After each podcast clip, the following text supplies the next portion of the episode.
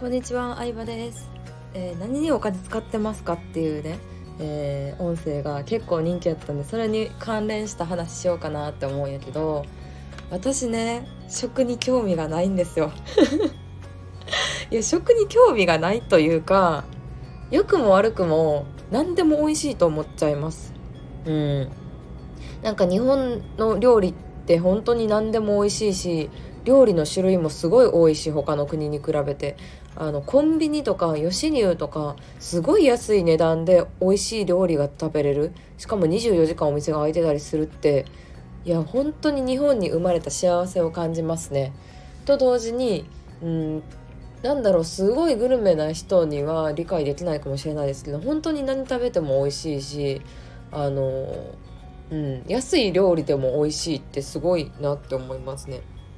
でまあ食にあんまり興味がないと言ってもこうみんなで行くさなんか雰囲気も含めたラグジュアリーなお店だったりとかうーん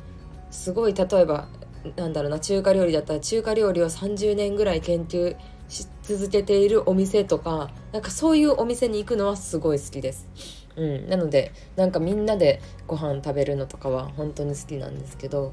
まあ食に興味があるかって言われてそんなにないのでの食にお金を使うっていうのはないかな。うん、そう。いいお店とかもめちゃめちゃ行ってた時期あったんですけど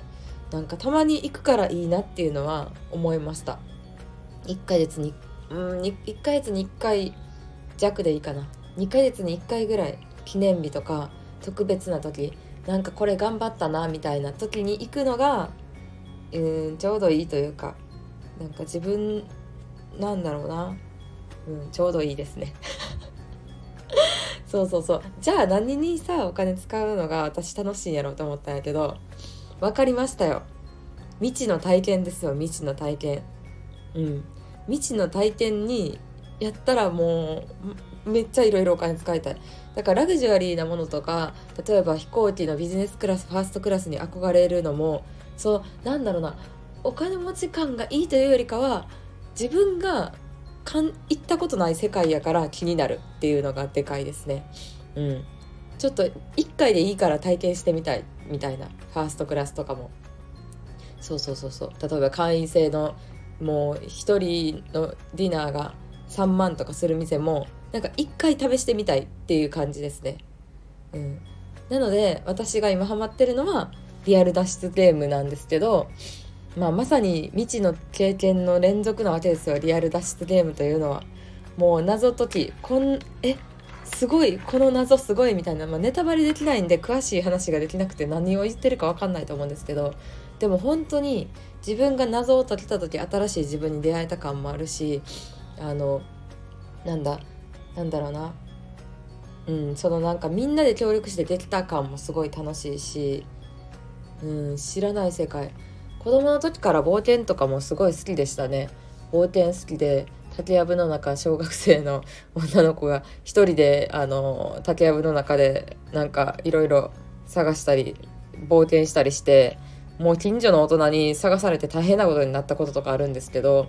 あの秘密基地とかそういうのすごいワクワクしますね。そう秘密基地感があるんかな？脱出ゲームには。そんな魅力がありますね私にとっては。海外旅行とかもそうなんですけどやっぱりうん日常が充実してるのもいいけど私は日常プラスたまになんか日常じゃない経験をしたくてジェットコースターとかもそうやし海外旅行とかうん知らない土地に行く知らない人に会うとかうんなんかまあそういう意味では東京はすごいいいなって思いますね。東京はあの体験をテーマにした面白い場所がいっぱいあるしうん。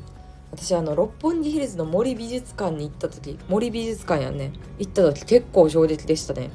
その時はなんか仕事の合間で一人で行ったんですけどあのまさに近代美術というか飾ってある芸術作品もさることながら建物の感じもすごい好きで、うん、で、まあ、結構若い人とかカップルもいっぱいいてあのなんかこんな芸術に触れられる東京ってすごいなってその時一番思ったかもしれないですね。いろんなとこ行きましたけど。うん。だからなんかイベントとか行った行ったことないものを面白いか分かんないけどチャレンジするのは昔から好きかも。うん。なんか面白いか分かってからチャレンジ行ってみるっていうのはもうみんな経験してるから意味ないって思っちゃって誰もやったことない時あんまり人が知らない時になんかよく分からんけどやってみるっていうのは好きですね割と そうよく分からんけどやってみるから別にそれが面白くなくてもいい経験になったなって思えるのが、まあ、自分で最近思った自分のいいところなんかなって思うのでなんかよく分からんけどやってみるっていうフットワークの軽さは何歳になっても大事にしたいなって思います。はい、という感じで、えー、未知の経験を、えー、これからも一緒にしていけたらなって思います。バイバイ